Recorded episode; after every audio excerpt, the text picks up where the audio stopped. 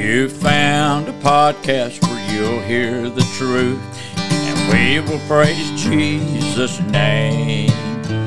We stand for the Bible and won't back down from it, although it don't bring much fame.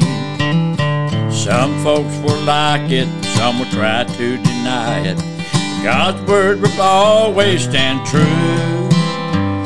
Been tried in the fire, still good in this hour. Our prayers will be a blessing to you. Hello, friends. This is Donnie King coming to you from the Pod King podcast headquarters. I wanted to tell everyone a little bit about me. I hope that you have noticed that my podcasts are now airing on many of the major venues Spotify, Google, Apple, and many others. And I thank you for joining in with us and listening to the podcast. I wanted to tell you a little bit about myself and about my purpose. My name is Donnie King. I live in Sebree, Kentucky, and I pastor in Owensboro, Kentucky. The church that I pastor is Trinity Pentecostal Holiness Church. I have what I consider the greatest congregation on earth. We have a great group of people there. It's a smaller congregation, but we have a group of people who love the Lord and love one another. I've been privileged to be there for four years now, and the Lord has just been blessing and helping us. And I certainly want to be thankful about all of God's blessings. I got saved as a 13 year old boy just south of Atlanta, Georgia. We lived in Union City, Georgia for most of my early years. I got under conviction and didn't even know what it was. And once I finally determined that the Lord was on my trail and I gave in to Him, I got saved on May the 19th, 1991, a little over 30 years ago now. This has been a journey I've never regretted. I love everything about serving God. I appreciate the way that the Lord does things. I never dreamed when I got saved at 13 years old that the Lord would call me to preach, but looking back on it now, at 14 years old, I started setting down at an old Underwood typewriter and I began going through the Bible the old fashioned way. Had no computer program, no phone apps that had the Bible on it, nothing like that. And I'd sit down and I'd open up the Bible and I'd take one of them big old red backed Strong's Concordances open it up and I'd pick a topic and I'd start studying it for myself. I'd look up every scripture that had the word sanctify in it, every scripture that had the word prophesy, on and on. Many of the different topics I heard them talking about at church, and I would do my own personal Bible study and I would type out whatever I found information wise. And if I had a question about it, I knew where I could go back and look at the whole subject matter. I didn't know that you could take a Bible dictionary and get a decent idea of what it was talking about on those topics. I began seeking the Bible, began searching the Bible. I began reading it over and over and over. The first time I went to read it, I read it through in six months. The second time, it took me a little longer. It took me between eight and nine months. I had a love for the scriptures, and I still do today. And it's because of that love for the scriptures that I want to share the scriptures with others. I made the Lord a promise in my late teens to early, early 2021, somewhere thereabouts.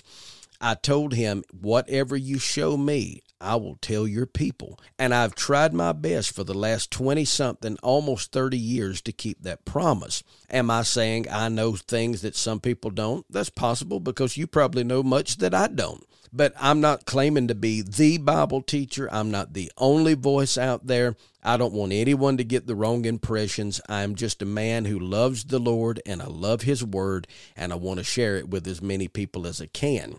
But in that commitment that I made to the Lord, I never dreamed when I turned 22 years old that the Lord would open up a door and the church I was attending at that time asked me would I be their adult Bible school teacher.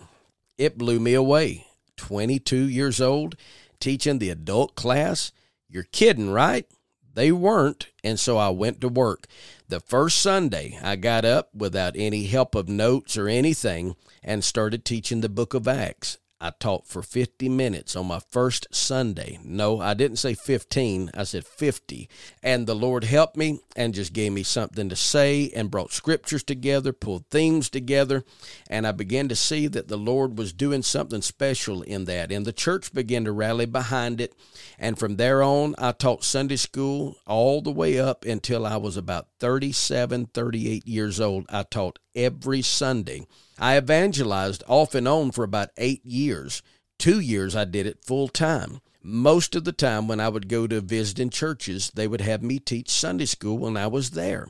So even when I was gone from my position I had at the home church, I was still teaching even out on the road. I have been asked to teach revivals before instead of preach revivals. And at the time, I was flabbergasted. I'd never heard of anybody coming to teach a revival. But the Lord had opened up the door, and I took that opportunity. And so here I am now. I've been pastoring, like I said, in Owensboro for four years. I pastored in Henderson, Kentucky for five years before this. And in that time, the last four years, I've not been a full time Sunday school teacher. As a matter of fact, I am a fill in for the fill in. I'm the third string Sunday school teacher. If our normal teacher doesn't teach, there's a fill in for him. And if he can't be there, I fill in for him. So the last four years, I have not been able to teach, and I have, well, let me back up. I teach through my preaching, and a lot of my messages have taken on an informational plus challenge. And so, in all of that, I have missed teaching. And I, I got to thinking last year, I thought, oh, I'd love to just be teaching. I, I feel like that's what I'm here for. I, I'm My calling is as much teaching as it is anything else. And so I got to thinking about it, and I thought, you know, we got Marco Polo on our phone. I'll just start a little Bible study group between the men of our church. Well, I did. Well, a fella that I knew heard about it. He wanted to know could he join. Well, it's mainly just for our church, but who am I to tell somebody they can't join a Bible study? I mean, doesn't that sound crazy? So I told him yes. Well, all of a sudden, this one told a friend, and this one told somebody else. And after a while, this preacher was talking to this guy, and he had a preacher friend that was interested. And the next thing you know, here we are. I'm about 18 to 19 months in on teaching a Marco Polo daily Bible study. And people begin to ask me, why don't you start a podcast? And I said, Well, I, I don't have a clue how to do one. I don't know what to do to get started. And so I just so happened to have a few good friends that did have a good idea of how to get one started. Brother Devin Birdsong was one of them, and he's already been doing a podcast for a good while now. Had a few other friends who began to offer advice, and a few others that began to say, Hey, if you'll do it, we'll jump in and we'll help you get it going. And so, because of so many great people that God has in the way, that He just wants to help others and they want to help others, this is possible today. So, this is my little trailer of my testimony that I'm sending out into the podcast world. And I want everyone to know what my purpose is. I'm not out to make a name for myself. I'm not out to teach better than anyone else. I'm not out to try to show someone else is wrong. My intentions are pure. My motives, I feel like, are right. No, I'm not bragging in that. I have sought the Lord and I have tried my best to make sure that there was none of me in this and that it was all going to be Christ centered. If you'll notice in my podcasts, I don't even hardly ever refer to my own name. I don't talk about me or the work I do. I'm not there to brag about me. I'm there to teach about Jesus Christ. If you don't listen to this trailer, you'll never hear this part of my testimony, most likely. But if you listen to this, you'll have a good idea where I'm coming from, what my heart is, what my desire is, and why I don't mention myself in the podcast. Will I ever do it? Possibly. Maybe somewhere down the road, I will feel moved to share part of my testimony during one of the studies. But as far as getting on talking about what I've achieved, what I've done, who I am, that matters nothing. I told someone at a meeting recently, they said, I- am sorry, I can't remember your name. I said, That's quite all right. I said, You can get to heaven not knowing my name but you can't get to heaven not knowing who Jesus is. And so that's my feelings about this podcast. You listen to it. If you get help, that's wonderful. You might listen to it for a year. And if you don't even know my name at the end of that year, you've not lost anything. Hopefully, you've gained some knowledge of the Word, not because of me, but because of God's word being open to the people, and I want God to have his way. I appreciate you taking this 10 minutes of your time, and I want to thank all of you that begin listening to this podcast. May the Lord richly bless you and allow this thing to grow and God's word be furthered for his kingdom. We love you and appreciate you. May the Lord bless you. You found a podcast where you'll hear the truth, and we will praise Jesus' name. We stand for the Bible and won't back down from it, although it don't bring much fame.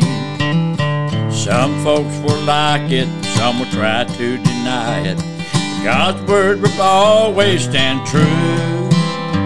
It's been tried in the fire, still good in this hour.